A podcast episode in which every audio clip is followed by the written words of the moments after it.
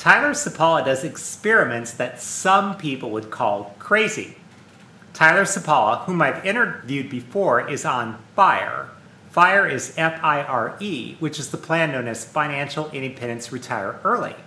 And this brilliant 27 year old man is also super fit and has completed an Ironman and a double major, and he's a brilliant negotiator. And aside from all that, he also does experiments on himself. Now, I've already interviewed Tyler about fire, but today we're going to discuss something wild these experiments, which some people think are just frankly nuts. Hey, Tyler. And just to be clear, that's not body mutilations. not that type of experimenting. I give you three years.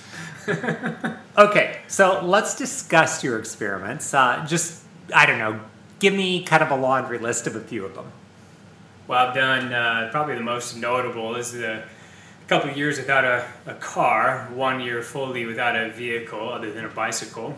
Um, I've lived with a lot of roommates and built a three or triple bunk bed to accommodate those men and uh, just to save money. I've uh, learned some new skills, such as like I got a CDL for bus driving. Um, learned how to tune pianos. Um, I've gone. Uh, I've done some extended fasting. I think those are the ones that are typically brought up with uh, my experimenting, but I don't view them as like being too outrageous, just because I guess I've lived through it and seen that it isn't as bad as I thought it'd be. So. I know. Well, I'll tell you what, it doesn't seem all that nuts in retrospect, but when a person doesn't eat for five days mm-hmm. and there's absolutely nobody else in our community of thousand people at our school who has ever pulled that off, mm-hmm. that's a pretty amazing thing. Yep. And uh, then there's the Ironman, mm-hmm. which I know several people who've done an Ironman. I used to run a marathon, and people thought that I was nuts for running a marathon. That's only 26.2 miles. Mm-hmm. The Ironman is what 140.6 miles of your body being in constant motion. Mm-hmm. I think that's what it is. Yeah. Yep. So people mm-hmm. think that's nuts, and then you sold your car and uh, bicycled eight miles to work one way every mm-hmm. single day for what was it, a year and a half? Yeah, I think it's something like that. Okay, and see, so people thought that was nuts too. Mm-hmm. See, but you're living inside of your own mind where mm-hmm. things look normal, mm-hmm. you know, but to other people, this looks like a funhouse mirror. Yeah. well, I think, I think I have also been in that situation of viewing these things as being kind of outrageous, like the the giving up the car. It was it was only because I was provoked by someone else doing something like it and I I told myself the same thing, um, which I think is pretty common to do. Like, oh, there's no way I could do that, or like I think I, I see a lot of other people like when it comes to physical fitness, they say the same thing. Like, oh, I could never, I could never lift that much weight, or I could never look like that, or um, I mean, so many things. Like, I think. I'll, people often take like a perspective like oh you're just that you're just naturally that person who has the, an ability to do such a thing um, but I, I think I've grown to see that like it's actually not the case. Like most people, I don't I don't know if there's anybody who's like has that natural ability to, to, to just be able to do it without working at whatever it is. Like if something is worthwhile, like it takes a lot of time and it takes some takes some effort, takes discipline. So yeah, the the, the riding a bike to work. Originally, it was Mr. Money Mustache who lives out in California, uh, Colorado. He initially just proposed the idea to his audience that you should do 90% of your commuting on bicycle and i was like no i couldn't do that like i live in the midwest and nobody like nobody in the in like kansas city just commutes on bicycle alone you know maybe a handful of people but i have an eight mile commute to work and i don't know just i couldn't do it but then i like really like let myself think about it for maybe a, like a, a week or so and I was like, you know what? Like, I, it's not too far of a distance to get to work. It, it is eight miles, but I also am training for an Ironman, um, so it might be worth my time to do such a thing. Um, and then I started thinking like the grocery store is actually across the street, so that's convenient, and the the church that I go to is right down the street as well, and I can walk to it. Um, and I have roommates that go to the sim- like similar places that I go to, so it I don't know, just kind of all started falling into place. Like what what I once thought was a impossibility actually became much more feasible. And then my parents suggested to me, they're like, well, before you actually give up your car, before you make a major decision of selling your car, why don't you just like try it out for at least a week and see if you could do it. And yeah, after a week, I was like, well, I think I'll do it. And if I if this is torture, and then I can just buy a, a different car, you know, after selling my my Chevy. So I think there's just so many mental habits that you packed into such a short explanation that they're just worth unpacking. Mm-hmm. One of which is people think if I make this decision, this is just absolutely final. Mm-hmm. You know, if I sell a car, well, then that's final. Mm-hmm. And I will never have a car again. Yeah. I, I don't think they think it through quite that far, but I just feel like emotionally, maybe this is what they're thinking. Mm-hmm. They don't really realize, well, if this doesn't work out, then a week from now, two weeks from now, I'll just buy another car. Right. I'll just right. get out of it. And then a second thing is, if you say, hey, live without a car, people's initial thought is, I can't do that. Mm-hmm. They don't ask the question, which you did, how could I do that? Mm-hmm. Because if you start asking things like, well, how can I do that? Then answers start suggesting themselves. Mm-hmm. Well, I'm training for a race. The grocery store's across the street. I'm living with friends in case it's negative 20 degrees out. Of course, if it's negative 20 degrees out, we won't have school in the first place. So, if you just ask yourself, how can I do this? Mm-hmm. Do you just sort of naturally do that? Um, yeah, I think I've grown better at this. I guess I, I consider it kind of a technique of just scrutinizing your your everyday lifestyle. You know, um, I, I, really do. Like I don't know if it's the philosoph- philosophical side of me or um, I guess I just realized that like a good life really does take a lot of self reflection, a lot of um, self scrutiny, of like kind of challenging your first your first idea. Like my first idea in that bicycle thing was like, there's no way that I could do that. Uh, but after thinking about it and really scrutinizing my initial conception of, of the of the feat, um, I started to realize, well, no, it actually is possible. And like you said, I think you made a good point. Like, if you actually start doing the thing and and, and you, you realize that this is a bigger thing than you thought, then I think you have to scrutinize your, your decision to do it and, and say, is it, is it worth it or not? And uh, should I keep doing this? Is it, is it causing me better, a better lifestyle or more well-being or is it less, you know? So yeah, I think it's, it is like, it's a skill to like constantly scrutinize your decision and being able to see like what is the best the best choice. You know? Well, it used to be called critical thinking, right. and yeah. when I started teaching college classes, that's what we were supposed to have people do right. in an English class. If people were going to write an essay on a given topic, if it were a controversial topic, we wanted people to look at two sides to the issue, or mm-hmm. three sides to the issue, or four sides to the issue. Yeah, right. And people wonder, well, how can you have two sides to an issue? I'm right. Mm-hmm. And then other people say, well, I can get out of there can be two sides to an issue because I'm right and those other people are idiots. Mm-hmm. But then you say three sides. Well, what about a case like a child custody case? Who should get the child? Should it be the mom? Should it be the dad? What if they're both unfit? Maybe it should be the grandparents. Mm-hmm. Maybe it should be the uh, older sister. Maybe the child should be emancipated. Mm-hmm. Do you do you find yourself kind of churning through options? Right. Yeah. There's so many options. There's so many different variables too in every single decision. It's yeah.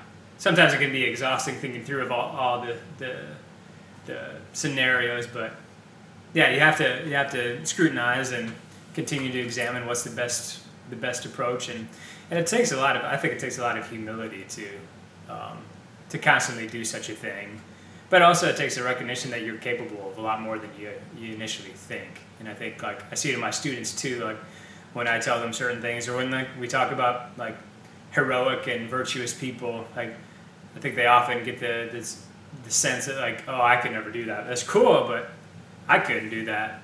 But I think that's again just what I thought of myself. Um, maybe just five or six years ago, with a lot of things like, oh, that'd be so cool to do such a such a feat, but I couldn't do that. Even like with the Ironman, which I think um, we, we could talk about that later too. But like initially when I started training for the Ironman, I, I could swim for about 25 seconds, and I was like, "There's, it's cool, but like I could never do even like a short triathlon, let alone an Ironman, which is swimming for like an hour."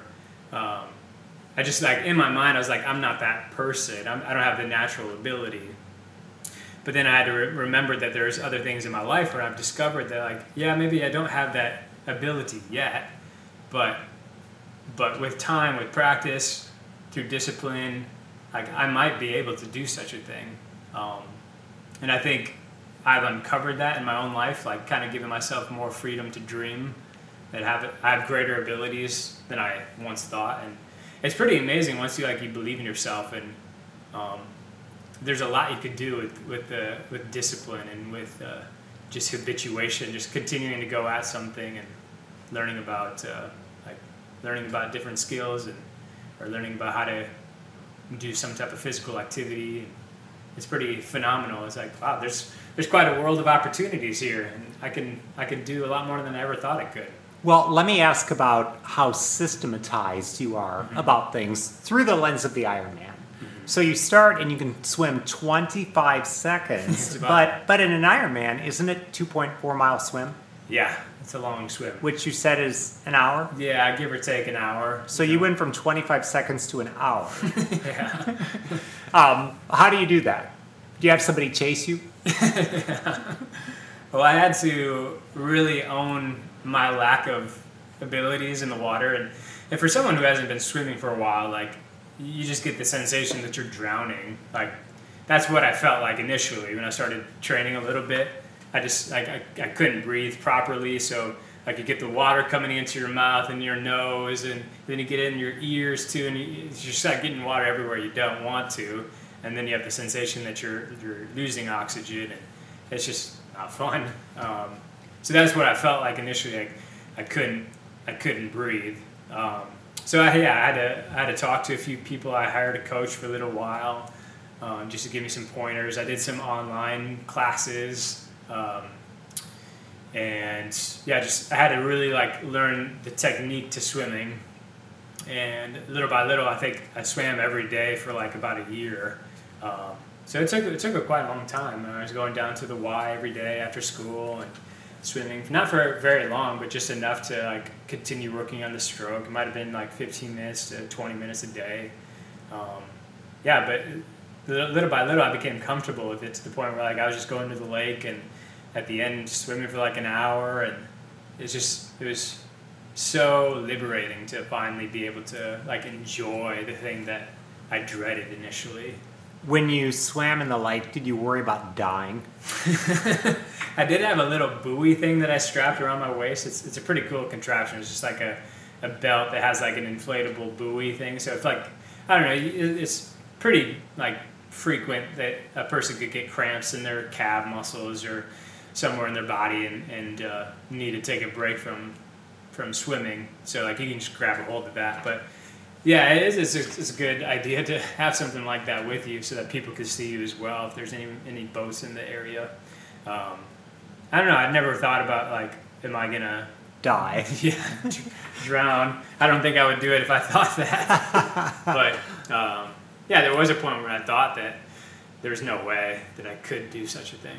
So it took you a year mm-hmm. to get the swim down. Mm-hmm. When yeah. you st- when did you say, "Oh, I'm going to train for an Ironman"? Was it in the middle of this process, or was it before this process even started? Yeah, my initial goal was actually to do a half Ironman. Um, so I, I, I, didn't actually do any type of triathlon until the half Ironman.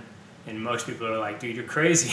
you don't you don't start with a half Ironman because that in itself is like a like a six hour race." Right. Um, uh, Fifty six something? No, 70.3. Yeah. 70.3 miles. 70.3. So yeah. 1.2 mile swim um, plus all the, like the 50, can't, I mean, going to. 55 on the bike, 56 on the bike. Yeah, 56 on the bike. 13.1 mile right. run right. at the end of it. Mm-hmm. Right. So that's what I was training for initially. As like, this is this would be really cool to to like having never done any type of endurance like sports before. I mean, I played soccer, I played basketball, and I did some like sprinting and jumping and in track. But um, I I think that was like the lure for me. It's like I've never done something like this. Mm. Um, I, I think I was I was starting to get into that mindset of like you're you're more capable of things that you never thought you were capable of, for, of, of doing. So I was like, well, I've never done endurance sports before. Like, let's try it. You know, because I, I, was also out of high school and out of like a competitive um, environment. So I think I wanted some type of, of competition. Like, here's a big goal, and let's see if I can actually um, achieve achieve this big goal. You know. So I, that's why I picked the half Ironman, even though people were telling me to start with something smaller. So um, yeah, I started going for it. When you got into it, did you know that it was going to be a year? No, um, but I think I was I was um, honest with myself that I needed a, I needed a lot of work. So I think I gave myself about a year, and that was like through the fall and the, the winter I was swimming indoors. Um, but yeah, I, I, tried to get a few friends to do with me. I had, I had one friend who was training with me, but ended up dropping out um, just for health issues. But um, yeah, I kind of gave myself that spring and summer to train, and then the fall that the following. So that would, that'd be a whole year. That's when the, the race was. What do you think about the idea that we should all pick some sort of a physical endeavor like this that is challenging and that underscores your limits for yourself. When I started running marathons, I just very quickly figured out where all my weaknesses were. Mm-hmm. I, I, ultimately ran a bunch of marathons, but before I ran that first one, I would get stuck around 10 miles. Mm-hmm. And I thought, how am I possibly going to run 26.2 miles if I can't run 10? And I had to do what you did. I had to seek out people who had done it. I had to look things up. I had to read books. I had to try different things uh, because I, I, just hit this brick wall. Essentially and and i just think that's good i just wish people would take like a yoga or a jiu-jitsu or weightlifting or just something where it points out your failures to you mm-hmm. and your weaknesses to you yeah so no, that I'm, I'm, totally a fan of, of that idea of, of picking some type of physical um, discipline whether that be like weightlifting or the triathlon or jiu-jitsu or uh, even running or walking. I don't know, even like yeah, just trying to get out there and walk more. I think the reason why I'm a fan of it is because it really does force you to learn about yourself and um, like I I know some people have like a, a, a, thought of themselves as being like pure spirit, but the, the reality is is that we're we're bound by the material, you know, and what happens when you start like really diving into some type of physical activity is you learn a great deal about yourself. I know like with the with the Ironman training, I learned like how my body interacts with food in such mm. a like a new way that like I knew exactly like when like I should eat if I want to have like a like a really focused mindset or even like if I want to run 10 miles, like when's the best time to eat, what certain things like interact best with my digestive system. I mean, that was like, that was a, a huge epiphany knowing like before that, I just thought like, oh, doesn't really matter too much what I throw into my body. Um, but that like really helped me understand myself much more and how I function best. Um, I think you grow in self-discipline too, just like really like understanding your limitations, but then also like your ability to to transcend um, like your prior conceptions of yourself. There's just so much to learn when you like when you set a goal. Um, I even think like your sense of agency, like I've been kind of talking about. Like I love that word agency. Yes. Like it's so powerful to to set a goal and start going at it and starting to see transformations happening, whether that be like physical transformations or just like your ability to like now do something that you couldn't do before. Like, there's a lot of power in that to see progress and see that you are capable of affecting change.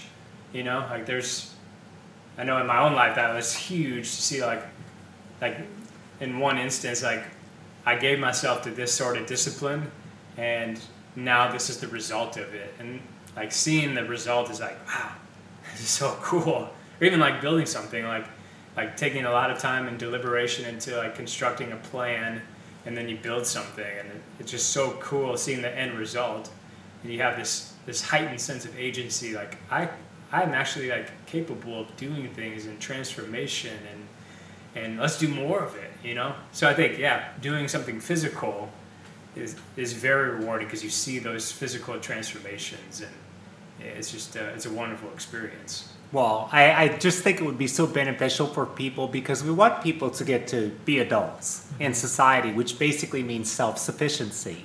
And, you know, we don't want people to be children, which means dependence. And I guess maybe waiting for somebody else to do things for you. Uh, for a while, there were these words running around like post adolescence, and it was about 26 year olds who were still living at home. Or uh, there was another one, uh, pre adult, which was for 25 year olds living at home in their parents' basement, that kind of thing. And you know, people can be in different circumstances, and I'm not trying to pick on people, but just picking a goal, like you're saying, something difficult, doing something hard, just it's such a life affirming, optimistic thing. And I, I just see that in you all the time because you're always on an even keel and uh, you're always generous toward other people and you're just a happy person uh, and you're always doing something but you're also always reading a book so i just i feel like all of these good traits are coming out and and they just uh, they make a wonderful combination so i just want to give you some props for that Thank you. Yeah, I think it definitely builds self respect. That's for sure. Let me add one other question to this topic of the Ironman before we move on to something which I, I think a lot of people just are going to think is nuts. Um, do you feel when you get into something, for example, I don't know, either selling your car or doing an Ironman, that there are 5, 10, 15 hidden moving parts that you never knew were there until you actually get into it? Like certain things, a part of the Ironman. Yeah, like never- I'll just give you an example. So I, I was going to run a marathon, Mm-hmm. and I thought all this involves is running Mm. because I was stupid. Mm-hmm. I didn't really realize. Oh, you know what? There might have to be some complementary weightlifting, and I certainly have to clean up my diet. And oh, it'd be really important to get seven hours of sleep. Not only that, it should probably be the same seven hours of sleep, for example, from 11 until 6. Mm-hmm. Oh, and then I've got to think about how much water I'm drinking. There, I'm already up to about seven things right there. Yeah. There were more. There were like seven more. All of this kind of came as a surprise to me. I just listed off some of the obvious ones, but there were some non obvious ones as well. Yeah. I, I just kept discovering things that I didn't know were there. I just thought this is simple. You just go out there and run, you just build up your endurance, and then boom, you've got a marathon. Yeah. Well, that got me 10 miles. That got me 10 miles and the inability to walk down a flight of stairs for three days after that first 10 mile run. Hmm. Oh yeah, I totally agree, and I think, like I mentioned before, with the the food thing, I had a thought about like it didn't it didn't matter what I what I ate initially. Um, I, th- I remember specifically like after a day of work. This is in the summertime, in my college years. Like I was like thinking to myself, all right, I'm gonna go for a longer run than I'm used to, and I need my energy. I need to eat something. So. I seriously thought that like it would be okay for me to have a slice of pizza and drink a glass of milk so like I had that before my my workout, and my run, and now like I'm thinking in my head like that's like the absolute worst thing I could have done to prepare for a run. Yeah, But- it sounds like the ancient Greeks, the vomitorium.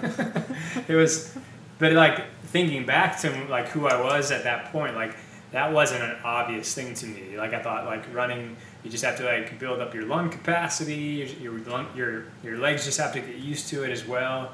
But that yeah, the component of eating had, I didn't think it had much to do. Like eating the right thing had much to do with with being able to run far. Uh, so yeah, there was definitely that. Um, I think uh, this is might might be like a little bit unrelated, but I think it is related.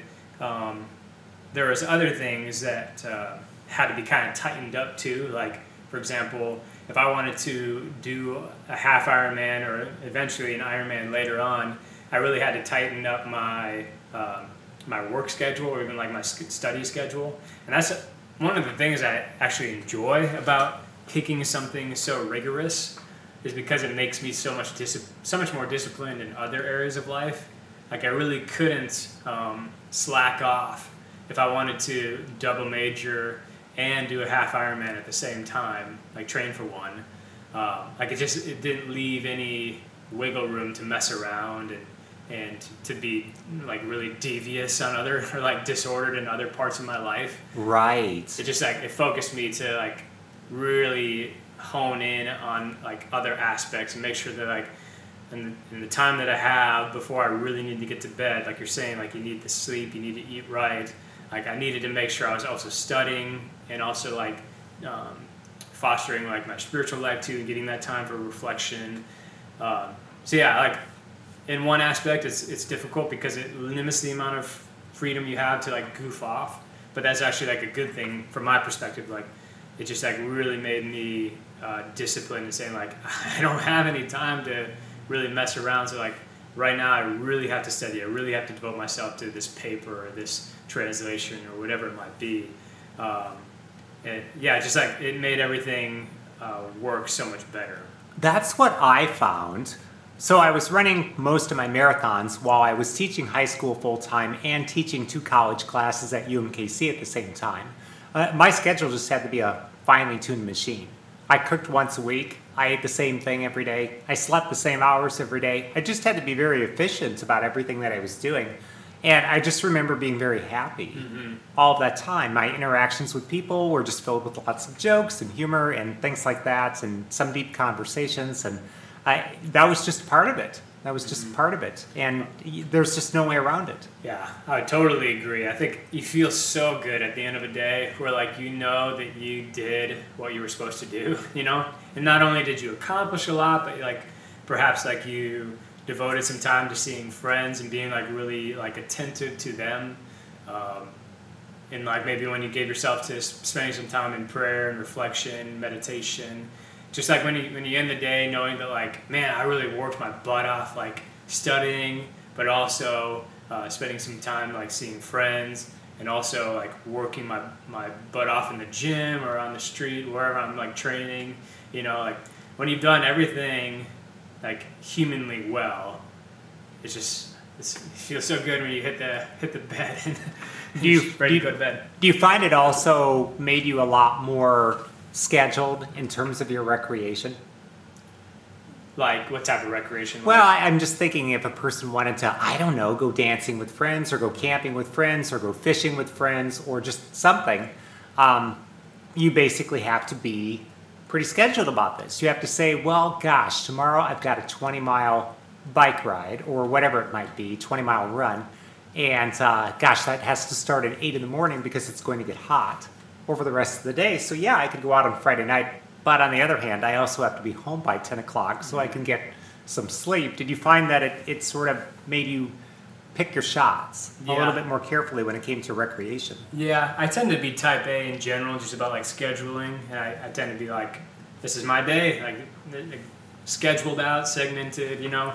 Um, but I, I did allow for like a little bit of spontaneous, um, things to happen just more organically, or maybe like, for, like for example on Friday or Saturday, like making sure that like when my other friends are like still sleeping or whatever it might be, like maybe I like turned in a little bit early and got my sleep and was able to wake up and, and really go hard, like training and then um, also studying. So that like when they are maybe ready to plan something, then I'm like more capable of, of yeah, of, of doing that. But yeah, I think there were, were definitely times when people are like, really you have to go to bed already um, but i don't know i wasn't too apologetic about it like i, I had a goal and um, I, it wasn't like i was neglecting i don't think i was neglecting my friends i was still hanging out but just i was turning in an earlier hour than most people were and um, i don't i don't think i have any regrets on that i feel like this sort of lifestyle crowds out a lot of things that people don't really miss like for example maybe it crowds out uh, that extra stupid Netflix show that people, you know, really don't want to watch all that much in the first place, but they're watching it because they don't have anything else to do.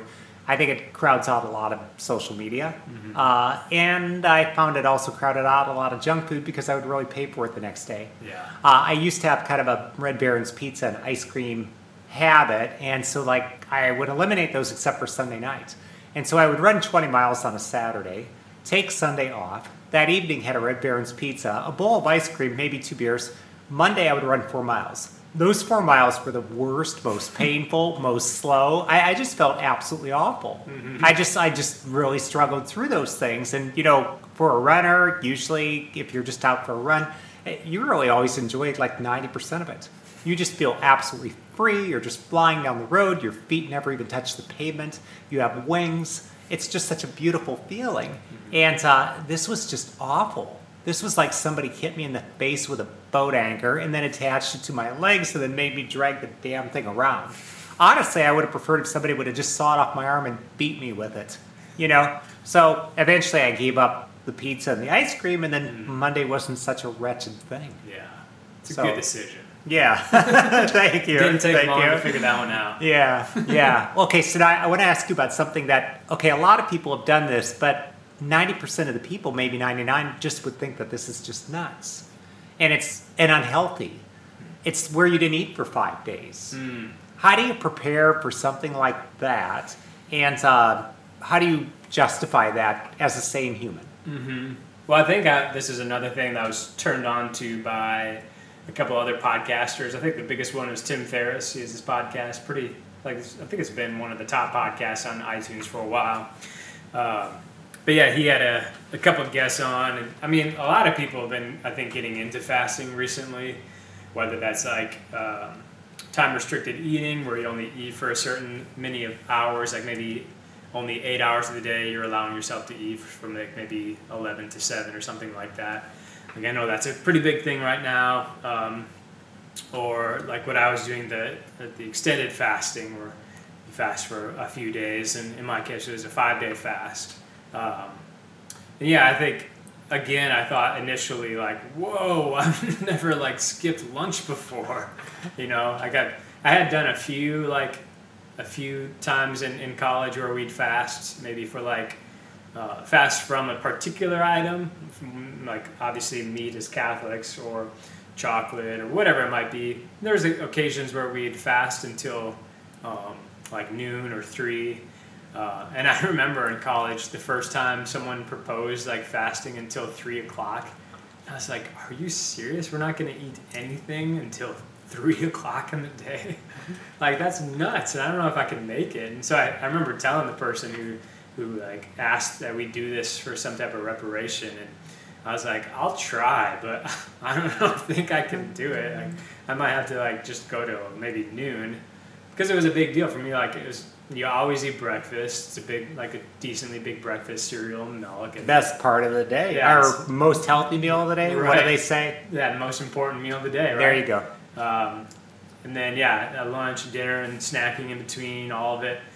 So yeah, it was very foreign to me to to fast, but but yeah, all these podcasters and scientists were talking about like the the need for like the body to kind of um, detox, I guess, or yeah, some some people talk about it like an extended fast is the way that the body like is capable of kind of cleansing itself. Um, so after hearing like many different people talk about it and like a lot of the research that's coming out on it, I was I guess more um, willing to think about it. And then they kind of gave like a schedule for like if you're interested, this is kind of like what what we do and um, and they said like make sure like you, you're you're cautious too when you're doing this. Like if you witness signs of like feeling like lightheaded or like you're gonna pass out, like obviously like either talk to your doctor or just start eating again. it's a simple solution. Yeah, it's like the car thing, only a little bit easier. Right. Like, oh, I'm not going to eat for 24 hours. But if you're just, I don't know, feeling like I'm so starved I could chew through my arm, Mm-hmm. well, then you could probably eat something. Yeah.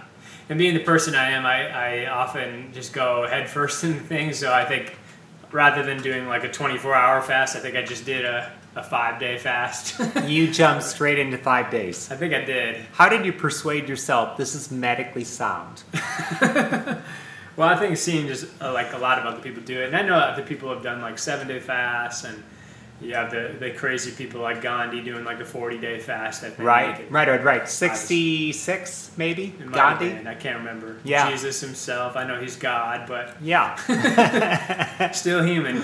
Um, but yeah, I think I just like seeing other people do it. I was like, well, if they can do it, then perhaps I can do it too. And so yeah, I did that, and I think really the the funny thing is the first day I think is the hardest Hmm. when your body is getting into that that state called ketosis, and starting to burn its own uh, fat stores as, as energy. Um, that transition where your body is getting into ketosis is, I think, the hardest. But really, once it's once it's into ketosis, it's it's physically pretty easy. I thought. Uh, like I was still riding my bike to school. I was still weightlifting, not like to the degree. Like I wasn't deadlifting 300 pounds, but I was still deadlifting, and um, I was still doing pretty much my normal thing. Um, that first day was the hardest, and then after that, I felt just fine. The only hard part I thought was just the psychological part, where you're you're you have a new routine basically, where like I'm not coming home and opening up the cabinet or like starting up the oven, you know. Like you're just basically, all right, I'm home and now just continue doing I guess what I was doing. You know, there's not that that normal cessation or the the change of activities. Um, and, and eating is a pleasurable activity, you know, like it's it's delightful, it's it's enjoyable. You're rewarded for eating, uh, not having that is, is a little bit hard. So I think that was the hardest thing to try to get through, um, or to try to embrace. And um, but yeah, once I was, I guess, having the support of, of a couple friends too. I think I had one friend for the first fast. Um, shout out to Jerry Tujak to doing it for doing it with me. Yeah. Um, so yeah, having having somebody as an, a companion really makes it uh, all that that much easier. Because I think without him, I probably would have just been like, you know what, like.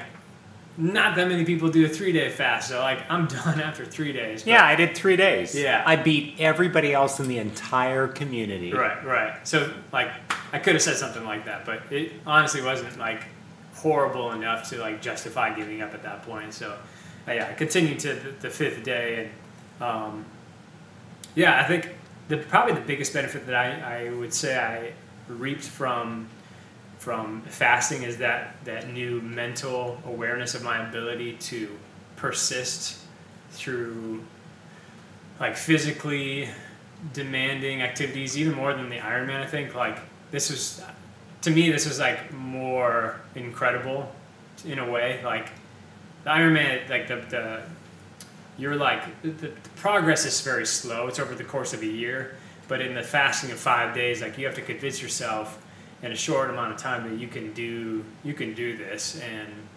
Um, I just noticed like afterwards, like I was no longer um, distressed by the fact of like missing my normal eating hour. like lunchtime comes around and let's say I have a lot of work to do or like I have a person in front of me.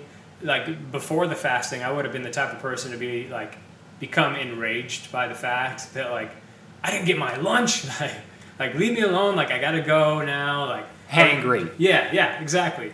Um, or even like traveling too. Like there's often instances when you travel that you can't get your lunch, and then you become frustrated, and you become irritable, and you're just not you're not a delight to be around. Right. Um, Right. Just because you're fasting doesn't mean everybody else has to wear sackcloth and ashes and Right. supper. right. So I think after having like done a five day fast, I realized that I was way more capable of enduring um, a period of not eating. And so now in the future, I'm like, well, I didn't get lunch, but I've done five days before. Like, I'm okay. See, I honestly think this would be very freeing because let's say I'm traveling someplace and I'm in the airport, and uh, the airport food is it's naturally very expensive, uh, and then some of it's just pure crap. So I can just skip all that. Right. I can just skip the airport food completely. Right. It's a total change because before I would have thought like, you know what, this is dinner time. I need to eat because if I don't eat, then like it's terrible things are gonna happen, right? Because that's what I've always been led Right, to believe. right. You know, but and I don't like. I, I should say like I think there are people that I know that don't interact with the extended fast like super well. So um, I'm not saying like everybody got to go try this now. Like I think you should proceed with caution, and uh, I think men and women and different types of people interact differently for like an extended fast. Yeah, let's kind of talk about the medical aspect on this just a little bit, if you know. But if you don't, maybe you could point people towards some resources. Um, because, yeah, we're not endorsing this. Uh, you know, this conversation is for fun, and maybe some people could benefit from it. But, you know, you basically need to do your own reading, your own research, etc. just the same as I would say for running a marathon or doing an Ironman. It's Right. it's on you, man. Right. You're like we disclaim all responsibility here Yeah. completely. Yeah. But uh, in in your mind, who should fast, who shouldn't fast, or do you have a protocol that you would care to share? Um, I, I, I mean, personally, I, I would say anybody who's like getting like maybe past high school age, um, I think everybody would fast from at least like small fasting, what, whatever that might be, like maybe skipping a meal, um, just like something to challenge you a little bit and build again more self self discipline, self respect, uh, understanding your body more. Uh, seeing how you interact with, with particular types of food. I think everybody has an ability to benefit from it.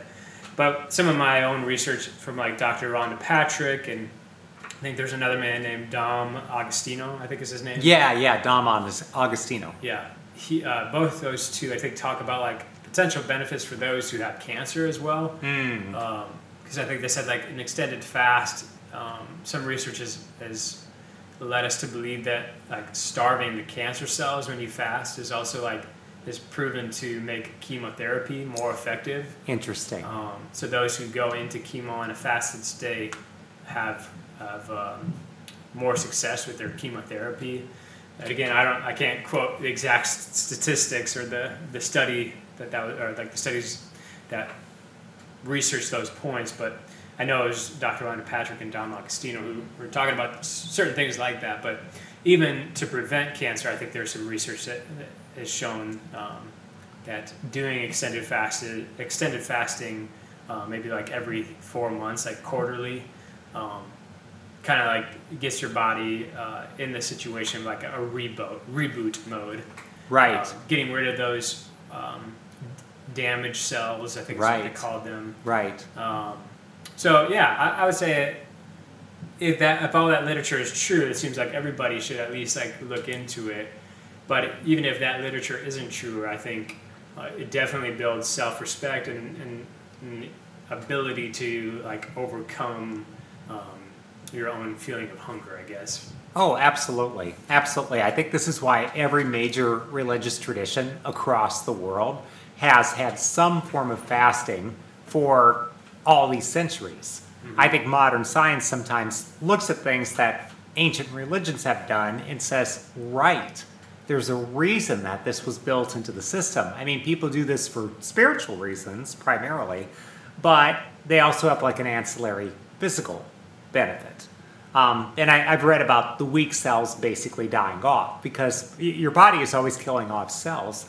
And if you fast, then it just accelerates the death of the weak ones and it makes the other ones stronger. Kind of that which does not kill us makes us stronger mm-hmm. philosophy for cells. Mm-hmm. Maybe people should read the book 10 Day Sugar Detox, hmm. just under the evils of sugar. And uh, the book, I think, has a few comments about things like diabetes and cancer which maybe excessive sugar can exacerbate. I only have one other question about fasting, and I, I just recently heard somebody who fasted, I believe, for seven or eight days. And uh, she was interviewing somebody else, and both of them agreed that their senses just became so sharp. And it just felt like they were entering into a new world almost. Um, just where everything was just so precise. And I was just wondering if, if you felt like, I don't know, your senses becoming sharper.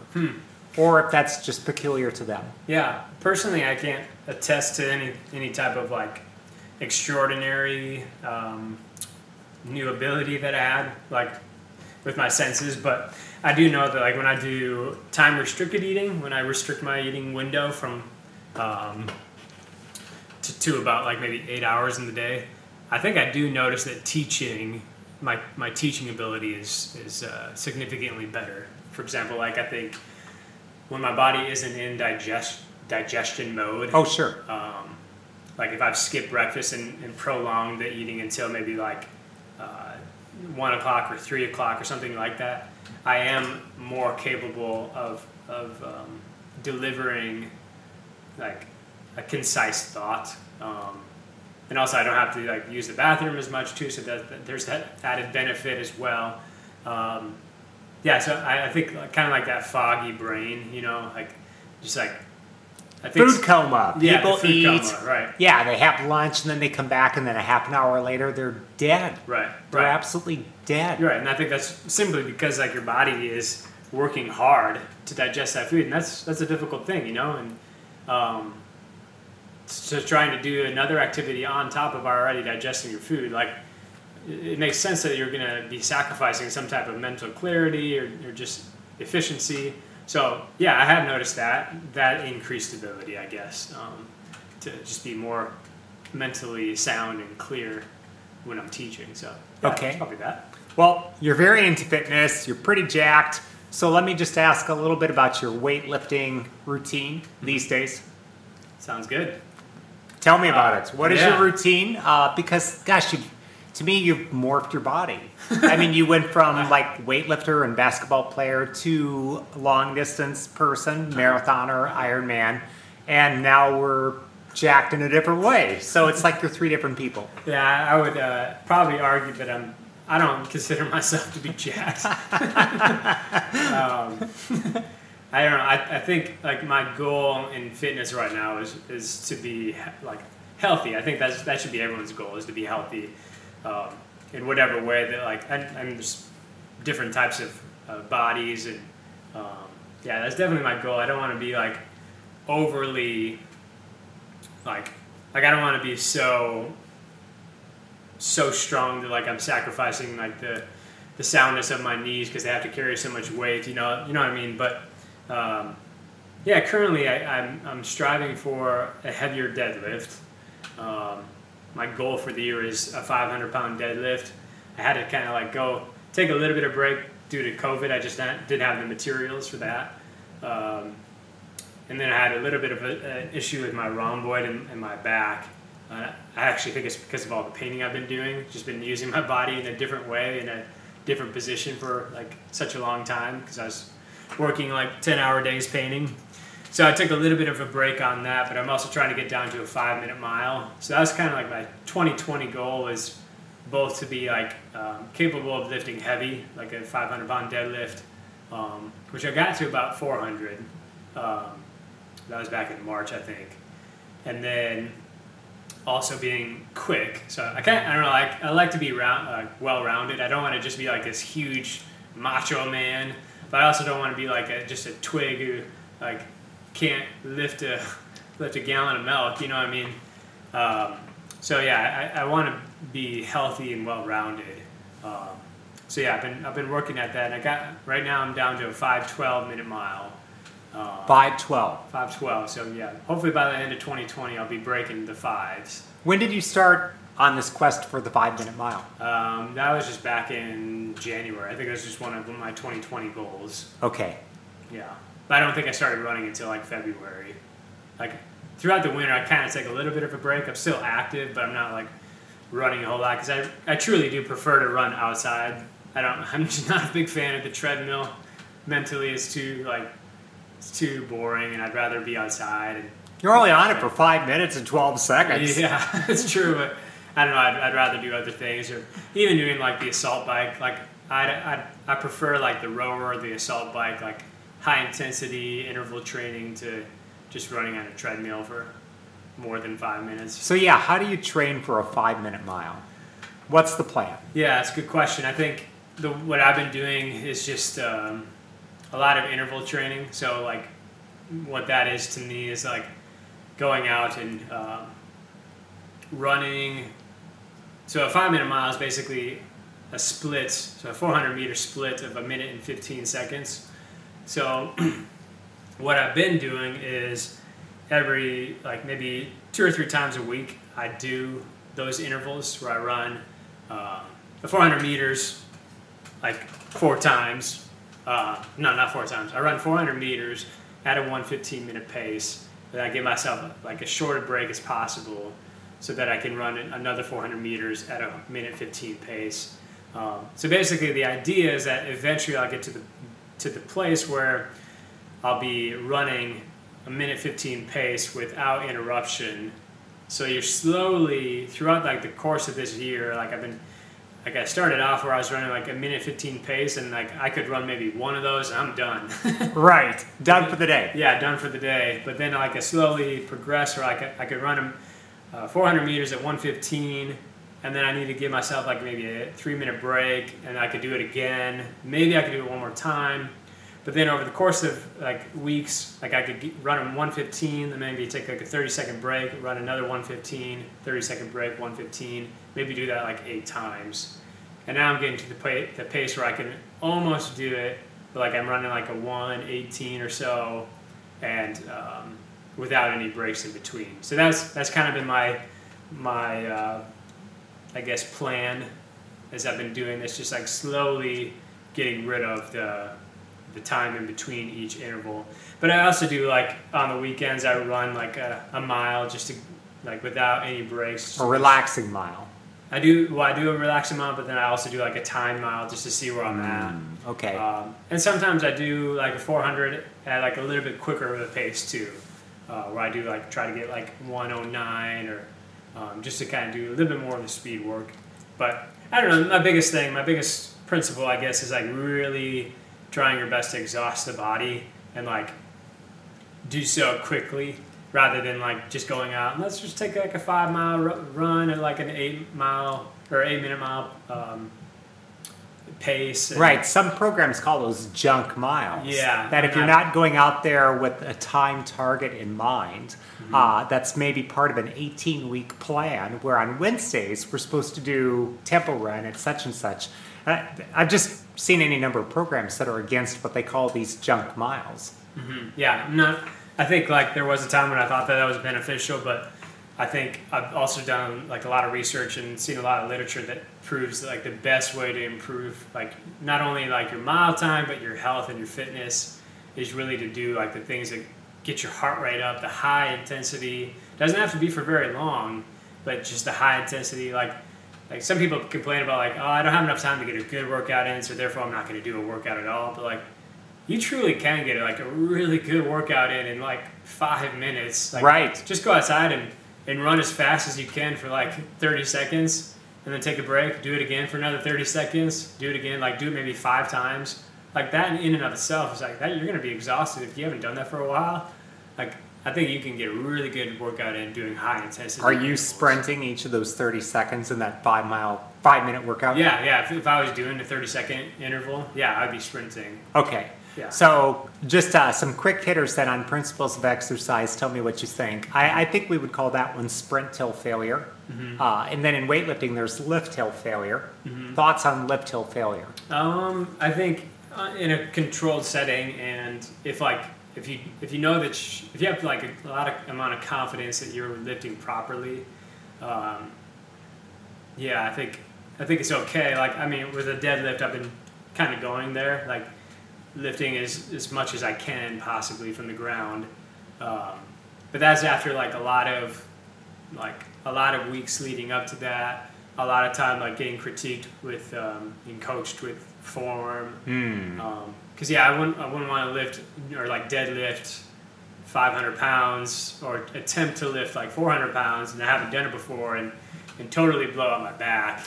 Right, agree completely. Yeah. I, you kind of read my mind because my next question was going to be on form. Mm-hmm. Tell me about form. Right. Yeah, I think it's it's essential to know, like if you if you truly are going for like uh, like breaking records or breaking your own records, like you, you it's not it's not enough just to like go out and do it. But like you have to know that you have to like put some research into it and get coached a little bit, and know that you're like lifting it properly. Because otherwise, yeah, you're gonna you're gonna run into a lot of issues. The same is true with running. Like you can't just like listen to some somebody giving you motivation and then be like, all right, I'm gonna go out and run 13 miles now, because you probably could do it even without training, but you're you're gonna be like David Goggins and have like a broken leg or like you're bleeding under uh, like you have blisters that are bleeding. You know, like there's there's value in like pushing yourself, but you can't be like an idiot about it. Right, right, right. We uh, form is important because yeah, we don't want to have broken anything, but even short of that, you don't want to jack up your back or screw up your knees. Proper form's just going to give you longevity. You might still be lifting weights in your 70s or 80s or Right. 90s Mhm. if you're doing proper form. Totally. Uh, okay, so muscle confusion. The principal muscle confusion. What are your thoughts on, on that? Explain it. variation. So, in other words, like, I don't know, let's say I, I go in there and I do bench press, and I do incline press, and then I do pull ups, and, and I just have this routine and I just do it every single time, and, and I've done that for the last five years. What are your thoughts on uh, muscle confusion? Is the opposite of all that. It's uh, shake up your routine, shake up your routine on a consistent basis. Yeah. Yeah. What thoughts? Yeah, I think that's definitely makes sense to me, and I think like another thing to remember. I think I think it might have been like Arnold Schwarzenegger who, who said this, but like your muscles don't like have a brain. Like they're not thinking to themselves like, oh, this is like 500 pounds, and like last time we did 400 pounds or whatever. Like they're not thinking that. Like you could, in principle, like lift less weight and do it in a different way, like you're saying, and the muscles will think like, "Whoa, we've never lifted this much weight before." In reality, they have. They just haven't done it in the way that you're doing it currently. Um, like, for example, um, maybe push-ups. Maybe like you you could do 50 push-ups or something like that. Um, and your muscles like they're used to that. They know that, but let's say we change it up a little bit and we throw some isolation in there and we do like five put like we're to do 25 push-ups this time half as much but every five push-ups we're going to isolate the muscles the chest muscles and the biceps and the triceps and and we're going to like once we come down to the floor we're going to isolate like an inch above the floor and just hold that position which isn't like we haven't like in doing push-ups we've been kind of going through that motion but we haven't isolated it right there Oh, interesting principle. Right, and, and I think like the muscles really benefit from being pushed in certain ways. Um, so like adding in that type of component where you isolate the muscles in ways that they're not used to uh, is really beneficial. And I've I've noticed myself like growing in ways I haven't uh, recognized before by even like taking certain movements slower. Like sometimes you want to be like really explosive, but other times you like you want to like have really good reps, and maybe you do like tw- again like 25 push-ups, like nice and slowly. Maybe explode when you're coming off the ground, but go like really slowly and hold it when you're going further down on the ground. Like those 25 push-ups done really well, explosion with also some isolation. Those 25 push-ups are probably worth more than the 50 push-ups just done rapidly. Oh, for sure. So yeah. Well, I'm also kind of a believer. Tell me what you think about this. That let's say somebody can do 50 push-ups.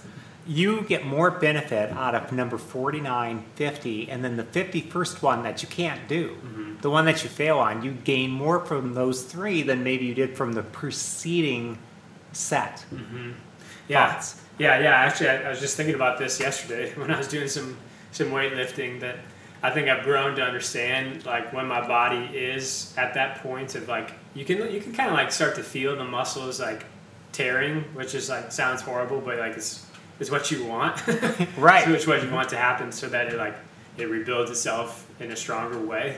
Um, but I think I'm, I'm finally like at that point where like I really can understand when I'm when I'm doing like any motion that like I've reached that point where the muscle is is is exhausted itself and is starting to like basically re like get to the point where it will rebuild in a stronger way.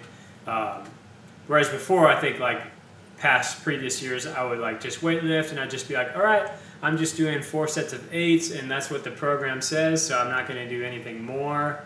But in reality, I was probably missing out on a lot of benefit because I wasn't pushing myself to those reps where like I could feel my body like really struggling like in a healthy way Right. and like you could feel like that tension, that burn, where it's like that's exactly what you want. It might be a little uncomfortable if you're not used to it.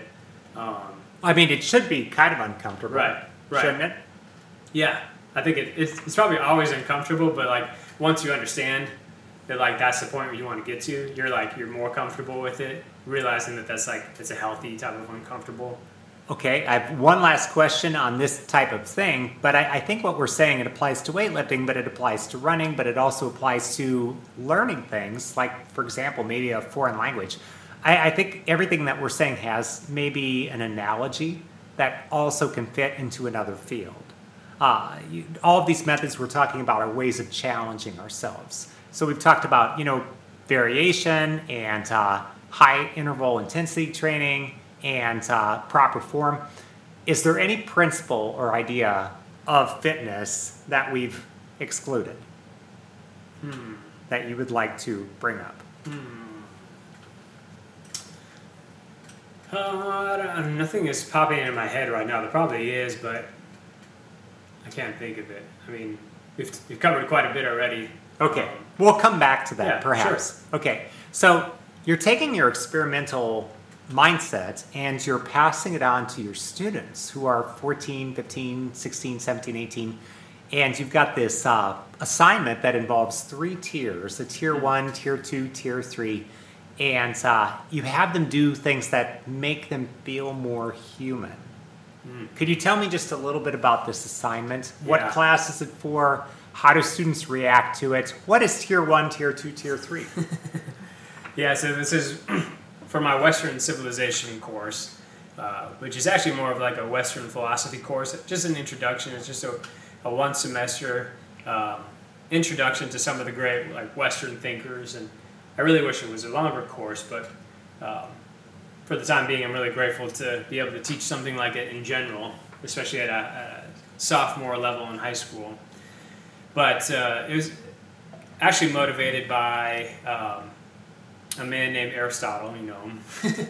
but he, I, he has like this. I guess it was motivated by a lot of philosophers, but I think he more than anyone like, um, with his his idea that like a thing flourishes when it does what is most uniquely to it. Hmm. So, for example, like um, a dog is really going to flourish when it's doing what's uniquely doggy. Yeah, I, I can Yeah. give you an example of that. sure, go for it. So I went to Alaska and Mhm. they described the Alaskan Huskies to me, which I didn't know anything about. And they said, well, these dogs are for the Iditarod, which is this 1,000 mile race through the snow, something like that. I'm getting some of my facts wrong, but it, this is the basic idea. They said that these dogs eat 12,000 calories a day. They eat food that dogs absolutely love, all kinds of meat, and I think certain kinds of fish. And uh, these dogs are pack animals, so they love to be around each other. They just all are very happy all the time. And these dogs are built to run, and they love to run.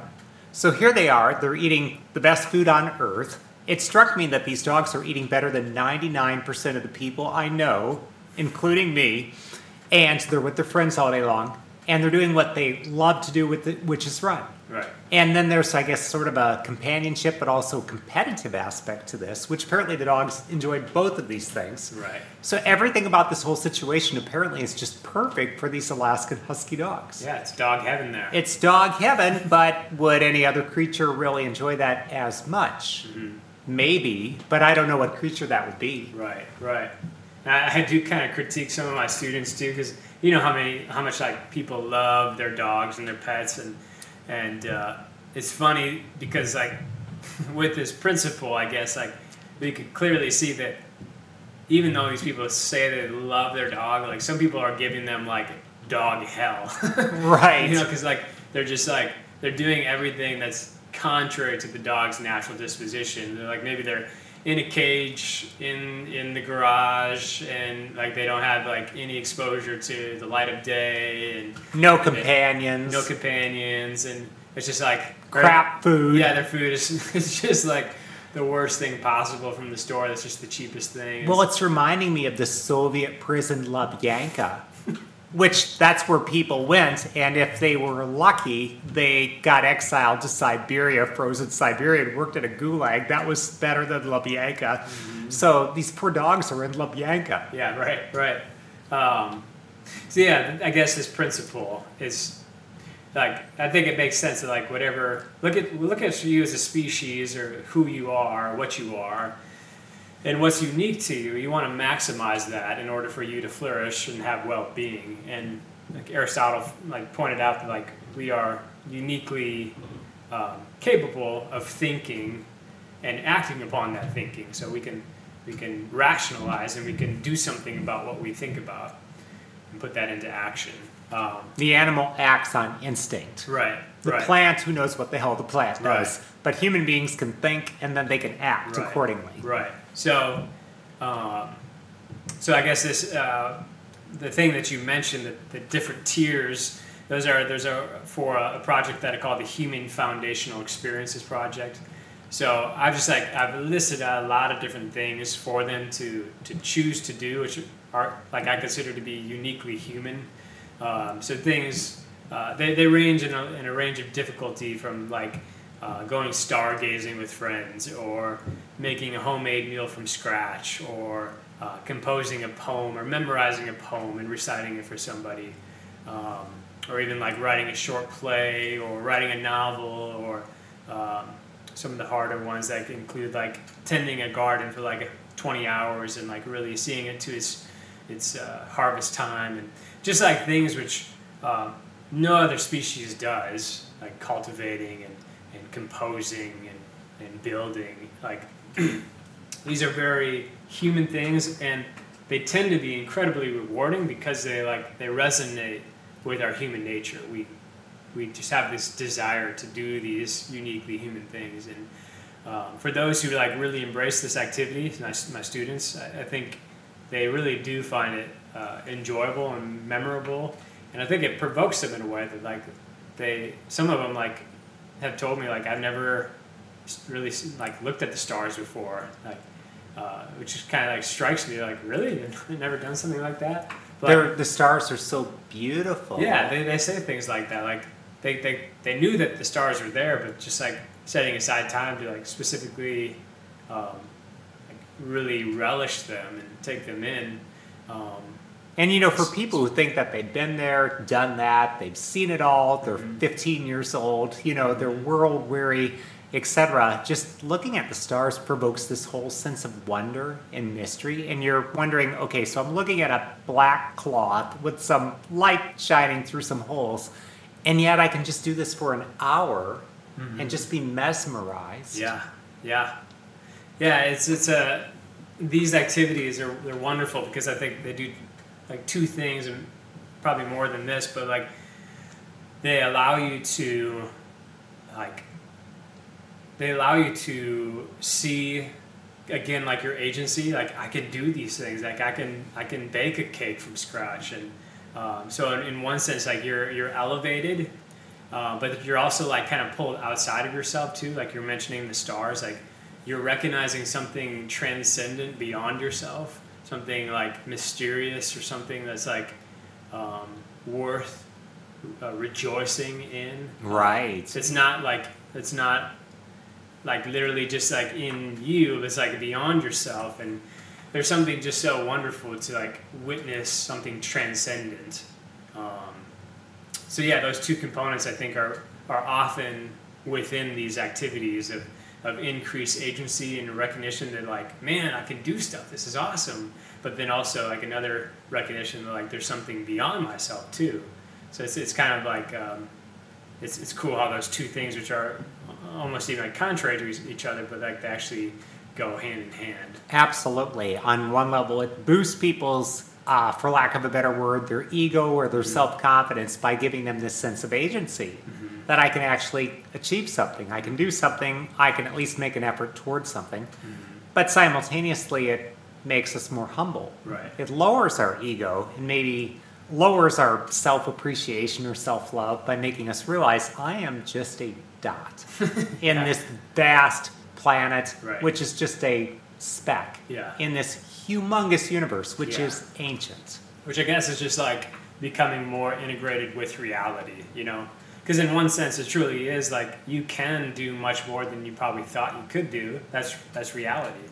But then in another sense, like it's good to remember that like my position in the universe is is one of like yeah, like you're saying, just dust basically. Like it's it's recognizing that I have dignity and I have uh, I have an ability to, to transcend my circumstances, but I'm also like I'm a, I'm a miserable wreck in this in this universe too. You know, Yeah, it's both and life life is beautiful, and life is just a blip. Yeah. So, so uh, rattle off if you can uh, just as many of the tier one activities as you can remember off the top of your head. Then I'll ask the same question about the tier two and the tier three. Sure. I should just have a list out in front of me.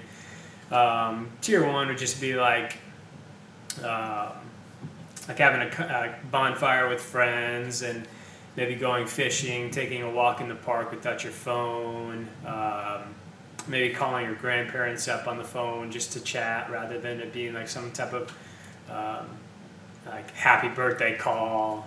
Um, trying to think of the other ones like flying the kites or just like uh, spending an afternoon reading. Certain things which only take maybe like 15 minutes to do is kind of the, the activity for Or that aren't too hard. Right, yeah, they're not too difficult. Um, tier two would be something more, uh, more like a few hours to accomplish, such as such as like writing maybe a few handwritten letters to people, um, maybe making like researching and making a, a homemade meal from scratch. Um, trying to think of the other ones that there's like 25 on the list, but doing things which do involve more time and devotion, maybe even like constructing um, something out of wood, like something building like a like a little nightstand or uh, building like a birdhouse, something like that. Which wouldn't take like more than an afternoon, but it would still feel like really satisfying to do something like Well, that. it is. I built a shelf for myself, a bookcase actually, in high school. I still use it to this day. It's a piece Mm-hmm. Yeah. of crap, but I really like it. yeah, it's great. Um, and then tier three is something more substantial, which is supposed to take like almost the whole semester. Not like uh, you're gonna like just wear yourself out with this thing, but it, it, it should take like 15 minutes a day, 10, min- 10 to 15 minutes a day for like three to four months. So what I tell them is uh, anything from like journaling, like um, I truly do think that journaling is something so good. Like we've, we've been talking about in this podcast, like self reflection is so valuable, Oh, for sure. especially at, in, in high school. And they have so many questions. They're wrestling with self identity, you know, like where do I fit in? Am, am I worthwhile to other people? Um, like where am I supposed to go after high school? What am I supposed to do? So I, I, I do propose that to a lot of students to, to uh, do some type of journaling activity. Um, I've had a girl uh, build, or uh, not build, uh, make her own uh, prom dress. Oh my gosh. So that was a really cool activity. So she did that with her mom, uh, but that took her like quite a bit of time to like uh, design it and sew it, and um, yeah, it was just like so cool because she actually like wore it too, and it, was was beautiful. Um, so that was a, a, really fun one. Um, some people choose to learn a new instrument like the piano. Um, uh, sometimes I do it with my students. I tried to learn the viola last semester. Um, so I devoted like 15 minutes a day for a little while.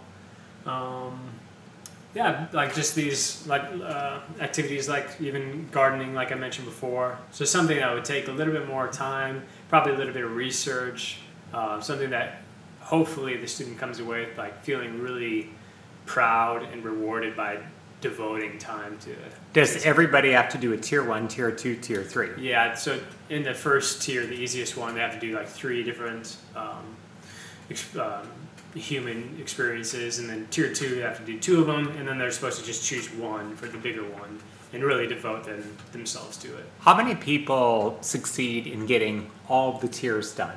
Well, most of the students claim that they do them all. I do have students who are honest and they say like, like they initially started off like playing the piano, but it just like became kind of a burden. And uh, so I do have some students who are honest, but I don't know. I would say maybe half of them like truly do give themselves to these activities, and um, especially tier three. That's the hardest one. Um, but for those who do, it's it, it's, it's evident that like they truly did give themselves to it, and they were rewarded for their effort. Um, and Do, can- do they come in and are they just excited to no end? yeah, well, they, they like either share their their um specific thing that they did, um, or like like sometimes they play for us, like they play their instruments, or um, they share like the thing that they constructed or built or sewed. Some of them like learn how to knit and they share their, their scarf or whatever it might be. Um, some of them are disappointed because they don't they don't feel like they made that much progress, but yeah, for those of them who like really dedicated them, themselves to it, it's it's a pretty rewarding thing just to witness. So That's pretty fantastic. Do some of the kids who didn't succeed are they inspired then?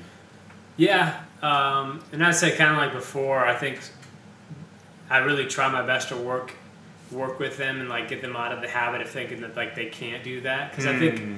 the majority of them think to themselves like I just don't have the time for it or I just don't have the ability. I'm not that person who can like do that because I've never done it before, you know.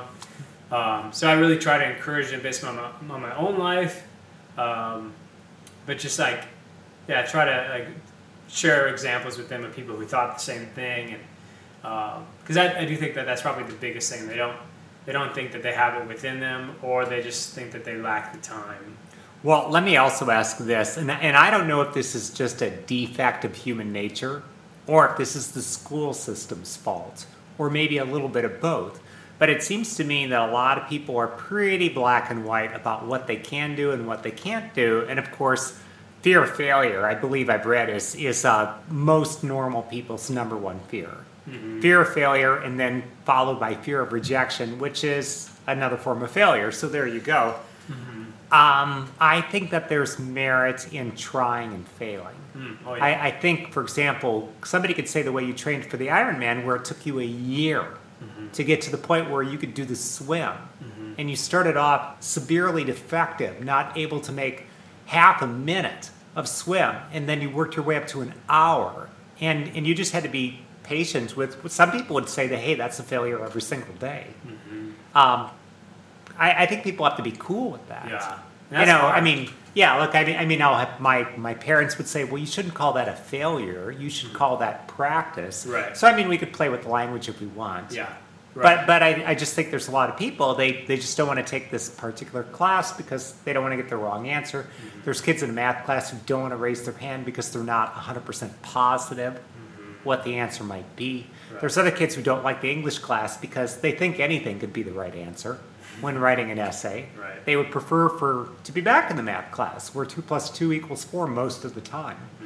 So yeah so, so what are your thoughts Yeah. on overcoming people's very natural or perhaps socially conditioned fear of failure? Right, that is hard because you brought up a good point. Um, that like our current um, our current educational system, like it, it doesn't do the best job of encouraging you to become comfortable with like making errors and Mistakes. making mistakes. Because yeah, like if you make a mistake at school, you get the you get the grade associated with that mistake, and that persists. Like it's not something that changes. Um, and yeah, you don't you don't want that. You want you want a good grade, and so therefore you take the classes that you think you can get that good grade in, or you forget about the things that you initially didn't like do very well in because like you don't want to continue getting bad grades and bad marks because that that's going to stick with you, and eventually like yeah, you're, you'll never be able to run away from it. It's kind of like how I think the system is set up. Whereas like I think on the contrary, like what we want to be doing with our students is getting them in, in a situation where they become comfortable with their mistakes, like in realizing that you have to be com- comfortable with mistake after mistake after mistake before you become the person who's capable of writing well or the person who's capable of running far. Um, and I even like, even though I've done so many things and I've, I've experimented in realms beyond what I thought I had an ability, like like with the running or with the, I don't know, like viola playing, piano playing, gu- guitar playing. Like I never thought that I would be able to play guitar. Um, like I, I still have to become comfortable with like results that are inferior. You know? Yeah, Uh, yeah, you have to say, look, I put in a half an hour. Yeah. And that matters more than the final result. Right. At least maybe for the first six months. even even right now I've been getting into bread baking with all the I got into it before quarantine so I'm not just the cliche person who started getting into bread making but or bread baking before uh, COVID but I've been doing a lot of it in COVID just because I've had the time um, but it, it's still the same case like I found myself getting frustrated like ah like another bad loaf and I, I just I don't have it in me you know? Getting that type of mindset that like you, you failed once and like you just don't have the natural disposition.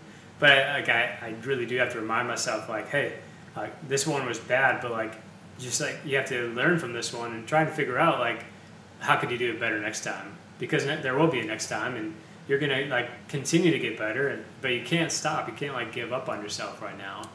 Um, and yeah i think that's unfortunately uh, what a lot of people have in school currently is like if i recognize that i did this poorly it's time to like either hate the subject or give up or get out you know?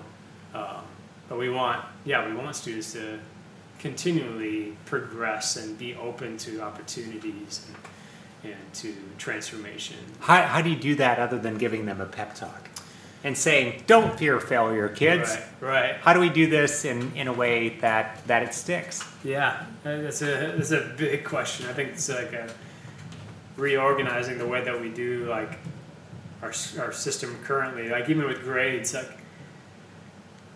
like it's hard because our system is set up in a way to like just figure out like okay this is the material i want my students to know.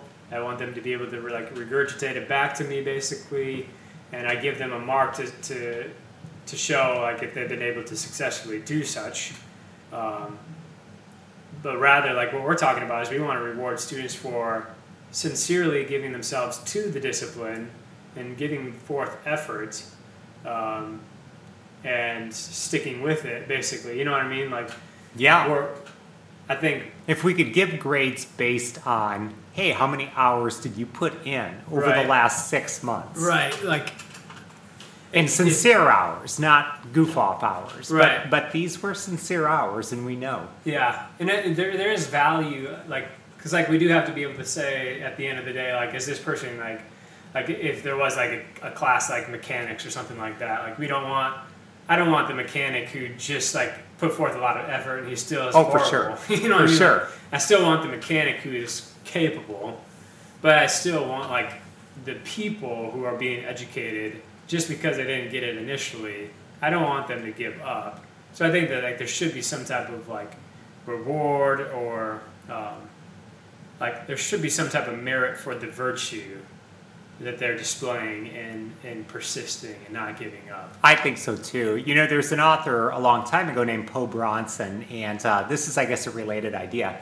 He used to believe that it was really, really bad to praise kids for being capable or for being smart. Like, you never wanted to praise kids and say, wow, you are just a really smart kid when they did something well. He instead wanted to say, you worked really hard at that, and I applaud you for your hard work. Because in his way of thinking, how intelligent you were might not be anything that you could do something about. You might just be skating by a natural aptitude. And then the minute you ran into a difficult situation, you would fold up like a cheap tent. You would just crumple up and die. And then you would also believe all these people who told me I was smart all these years, they're obviously liars, you know, because I just failed. I just failed at this thing. But effort is always something that you can control. And so what he wanted to do was he wanted to reward people for their effort. As far as I know, psychology has really backed that up and said that he's essentially right. Don't praise kids for being smart or good looking or whatever. Praise them for how much effort they put into things. Isn't there an experiment where they, they do this with young kids and they give like two groups of kids math problems, mm, the same math problem, and both are like it's impossible to find the solution, but the kids don't know that. And one group of kids like they've been praised like like you're smart, you're you're you're doing well because you're smart, like you're doing such a good job, and like beforehand like they've been given, been given like all this praise because of like the success they've had. And, but it's because they're smart. But the other group of kids like they've been given praise for their their good marks but it's because of their hard work. So like good job like you've you've done so well because you've worked hard and these two groups of the kids just like you're saying like they both are struggling but the first group of kids who've been praised for their smartness give up so quickly. And I can't remember the study exactly, but they give up so quickly because they think like we're just we've reached the peak of our smartness basically. We just can't do it. Absolutely. But the other group of kids, like they, they like for hours, I think, like continue working on this problem because they think in their head like we can get this because we work hard. Um, and like even the, I think like the the people doing the experiment come in, they tell the kids like no, like like you can't solve this problem. This is like purposefully given to you because you just wanted to see if like you would keep working. But then like even though they know like they they said like we can't solve this problem, they continue working on it. It's just like it's a really good illustration. Of One of them is probably. Elon Musk, and he's going to land on Mars, and people are going to say, you know, they told me it couldn't be done. right, right. You know, Hard then he's going to be like, hey, I'm waving over here from the red planet. Haha. right, You right. know? Right.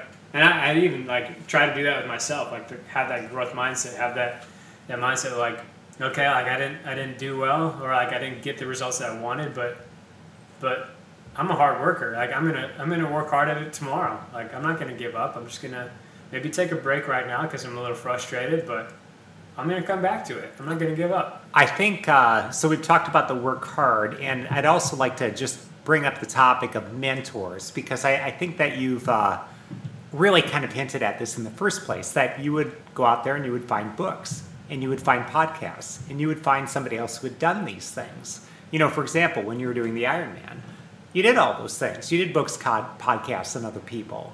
Uh, do you want to add anything just on the subject of the mentor? Sure. Yeah, I think mentors are hugely pivotal and, and uh, fundamental to a person's development. Um, it's kind of like the role of the saints in the Catholic Church, you know? Like, we have the saints for many reasons, but I think one largely because, like, we need these heroes to aspire to.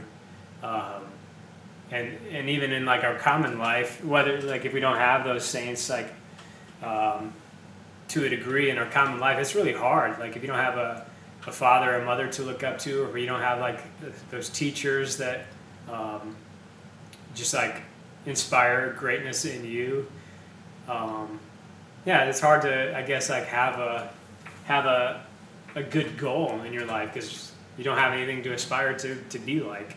But having someone like like the Saints or just some type of model man or woman like I remember as a kid uh, thinking like the parish priest, like he was such a good man, and it's it's it's unfortunate that we've had like so many scandals in the Catholic Church, but thankfully I had a, a very like strong priest as a kid, um, just so like uh, so loving, so kind, so so um, nurturing to like his community, and I think like as a kid, I like I was like really uh, aspiring to be kind of like him. And then there's also like coaches and teachers, and thankfully my parents too. Um, like having having such loving and hardworking, um, stable parents has been like one of the biggest gifts I've ever been given. Probably, who have demonstrated like a type of excellence in their own life, and like obviously I'm, I'm gonna think that there should be something like that for my own life too. You know. Um, See, I think don't they say like you each person needs about like five five mentors or something like that that are are uh, like what they call like in their courts or like who are basically like in the person's life, not only encouraging them but providing kind of like a roadmap with their own life of like what to what to do and what to avoid. Um, yeah, know. Even like at Benedictine, it was it was the case where I was looking at like I think at that age of being in college, I was starting to look at the like the lives of, of men and fathers and starting to see like oh, I could be a father like in the next ten years, five years, whatever it might be, and and those men are doing doing a dang good job with the kids that they have, and um, it, it totally rubbed off on me, and um, yeah, had a huge impact, and I'm trying to do the best that I can right now at school, knowing that like these young men look up to like whatever idol that they have, you know, whether that might be like a football player, hopefully something, someone of excellence, you know, they look up to what they they see to be um, worth emulating, and uh, yeah, I hope to. I hope to give some type of example in my life, and I know you do too, and you do a very good job of it.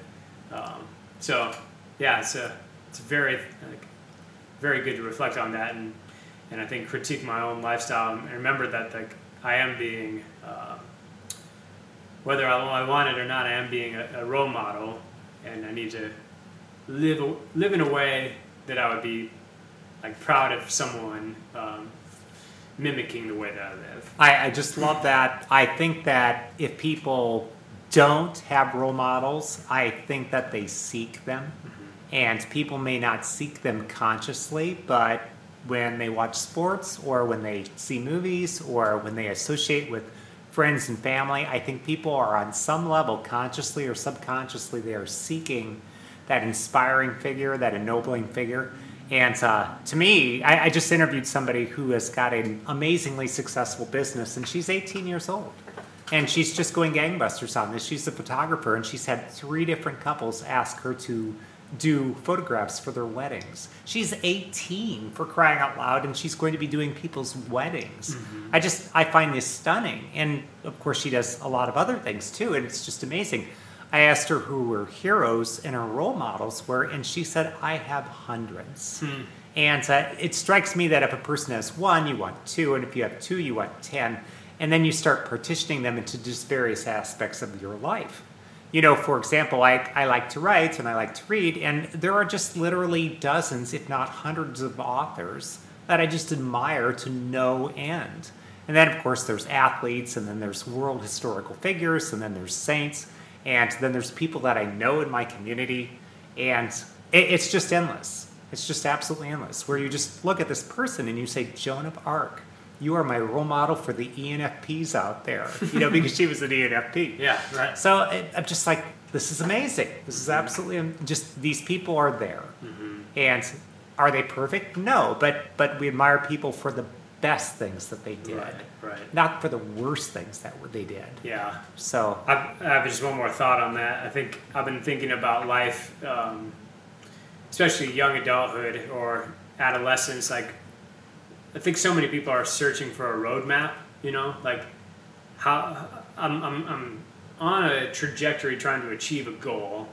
I think a lot of people have a different like idea of what that end goal might be, but we're all like searching for well-being and we like we desire to have that roadmap given to us like it would save us a lot of agony and just like a lot of different trials if we could just like receive a, a roadmap so that we can avoid this disastrous turn here this that disastrous turn there and, and i think that's like kind of what, what role models do they, they provide a lot of the grunt work like if i could just like kind of take the the life experience from this person, maybe centuries before me, um, the tradition that lies before me, and uh, see like okay, like this has been verified by thousands of people.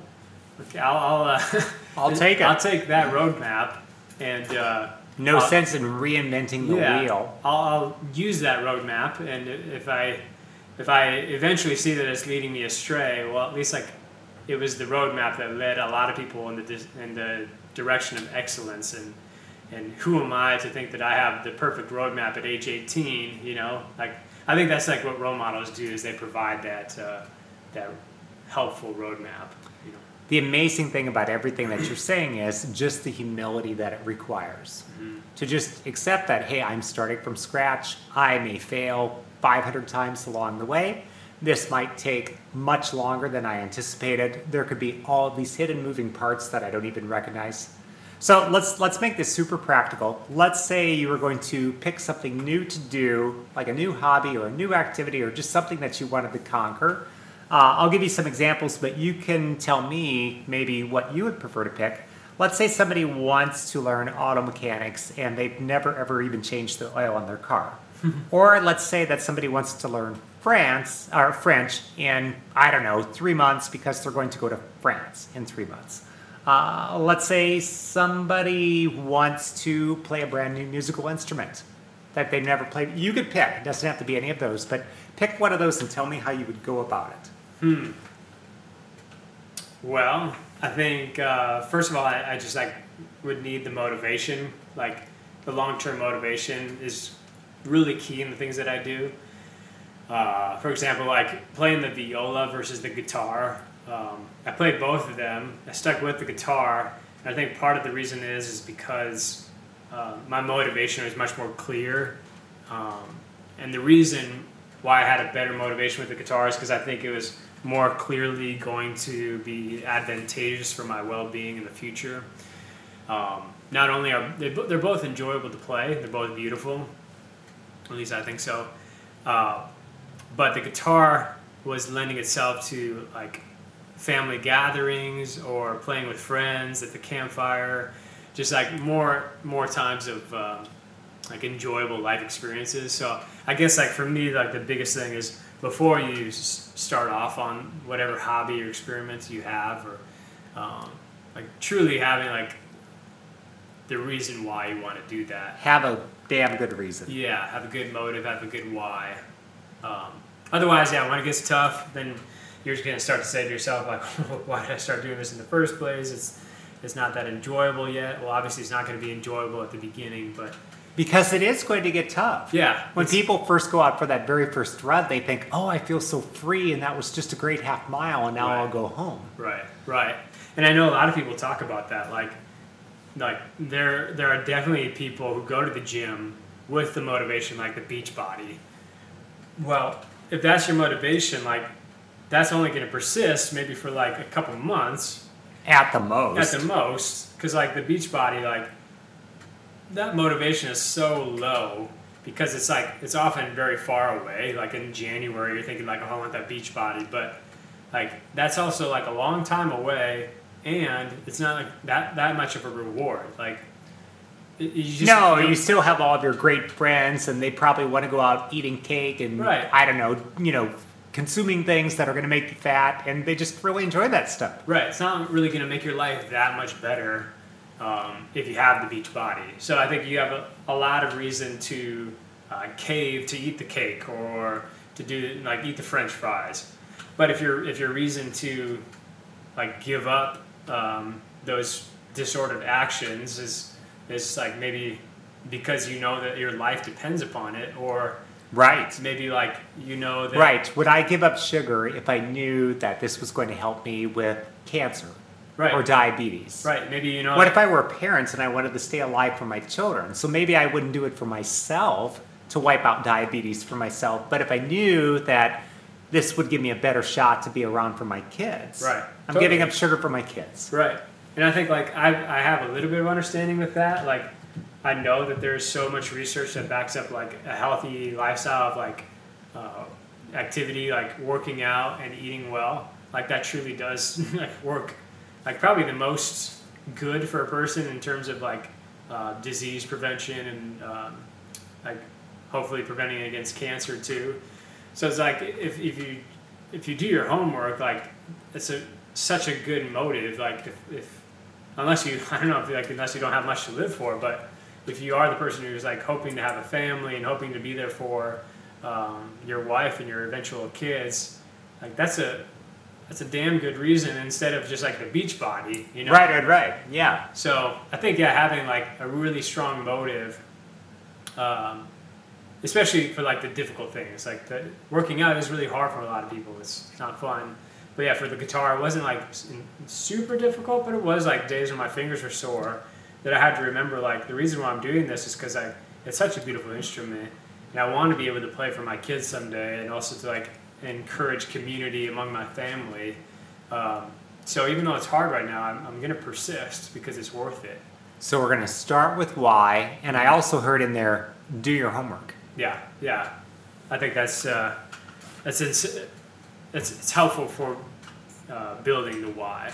Okay. Doing your homework, like why do you want to know the guitar? Why do you want to like why do you want to like have a healthy body? You know. Okay, so then what else? What else do I need to do? I need to start with why, I need to do my homework. Um, and then just habituate the hell out of it. Okay? Set up a regular schedule Yeah. and stick to it. Yeah, and I, I mean that kind of facetiously, but I also think it, it like, in my mind, the word hell like means like a disordered life. Like you can live hell right now. Um, so I think like that phrase I've been using more lately, like habituate the hell out of something, because like, it, Oh, remove the hell right, from it because we've established a good habit, right, which maybe eliminated a bad habit. exactly, I see. Habituate the hell out of it. right, Brilliant. yeah, that's great. Yeah, it's awesome. Um, so, yeah, just like I think so much of it is just establishing a rhythm, establishing this habit. Like if you're not used to working out, you have to get used to it. Um, so little by little, like maybe just 15 minutes a day, where it just becomes more automatic over time.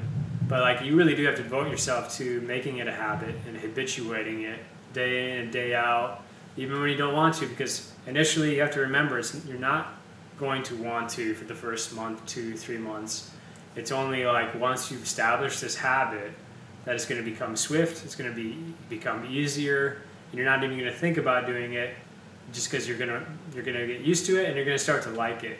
So uh, yeah, that's my third third bit of advice. Okay, habituate okay. the hell out of it. Start with why. Do your homework. Habituate the hell out of it. Yep, Any other bits of advice? that's it. That's it. that's it. That's it. Yeah. Well, I, if I can, I'll, I'll just add uh, one more. Mhm. You can tell me if you think it's right. If you can, find mentors Oh. or peers, Mhm. uh, just because they will help you out. Yeah, You know. yeah. We kind of covered that already, Yeah, but yeah, that's we a, did. a good point to remember that. Like doing it with a friend, doing it like having a mentor who you look up to who's doing it well, or maybe those friends who would do it with you. Because yeah, you're right. You're so much more likely to persist in in a difficult situation when you have a friend with you. And then finally, I think we can also add, because we have before, is reframe the whole concept of failure. Mm-hmm. Failure is not trying something 365 days in a row and not succeeding. Failure is not trying it at all.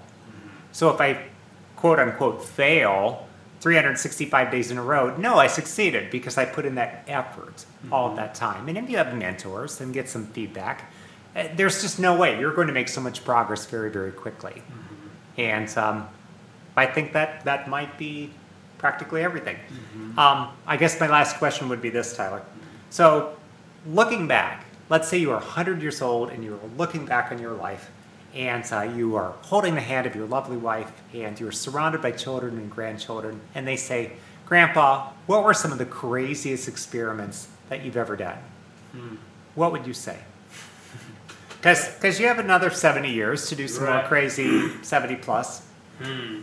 So let's be crazy. What else would you like to do? Huh. Well, I do have a bucket list, but I'm trying to think of the things that I hope to do. I really hope to like really donate a lot of money um, once I'm older. Like, hopefully, get to the point where I have a lot of ability to do such a thing.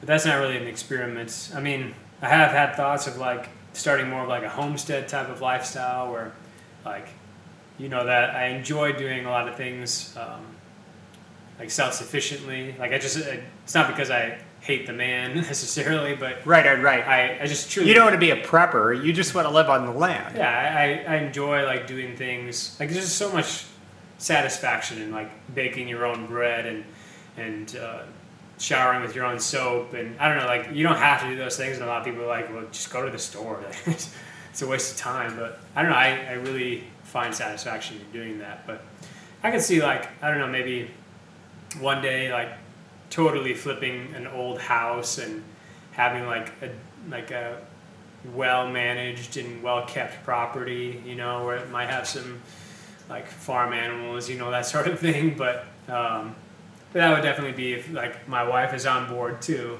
and um, if it is like good for the well being of my family.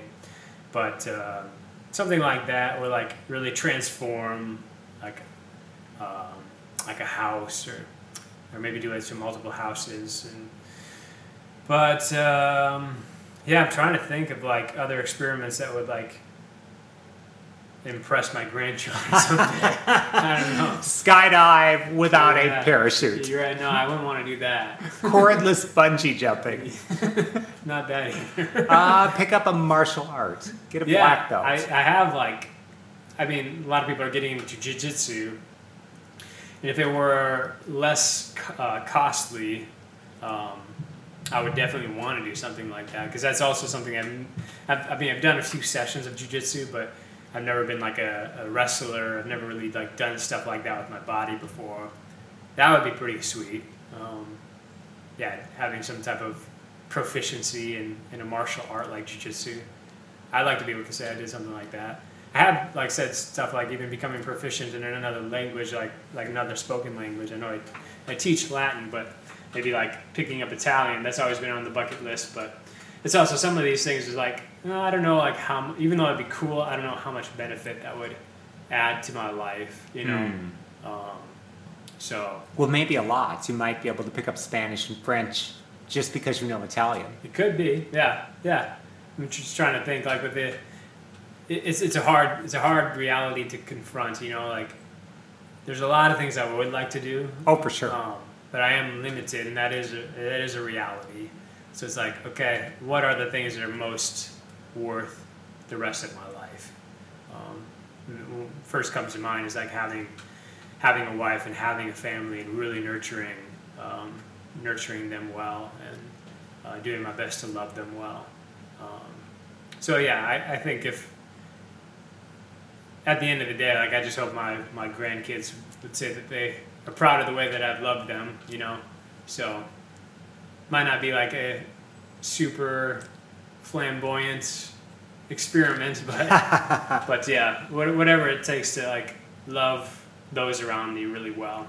Honestly, I think that might be the best experiment because this is maybe my 34th interview that I've done with people, and 33 or 34.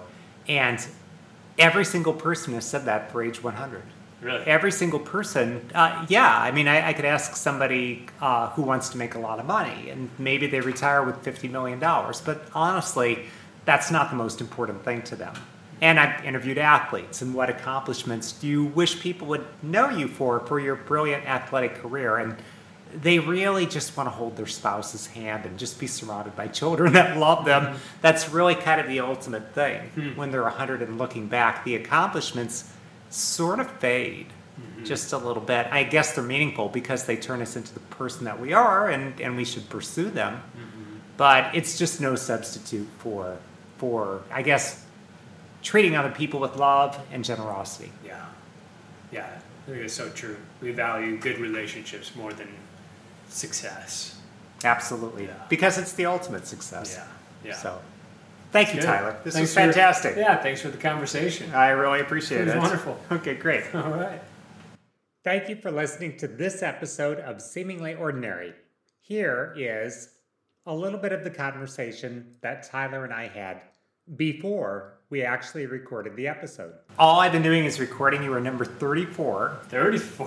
yeah, on my quest to 50. And then once I start getting above 40, I'm going to have to start thinking about things like, hey, what's this podcast called? You know, I was thinking I could be wrong. Do you like that? yeah. I'll get people. I don't listen to this guy. He could be wrong. exactly. But I find myself saying that to people all the time. Yeah.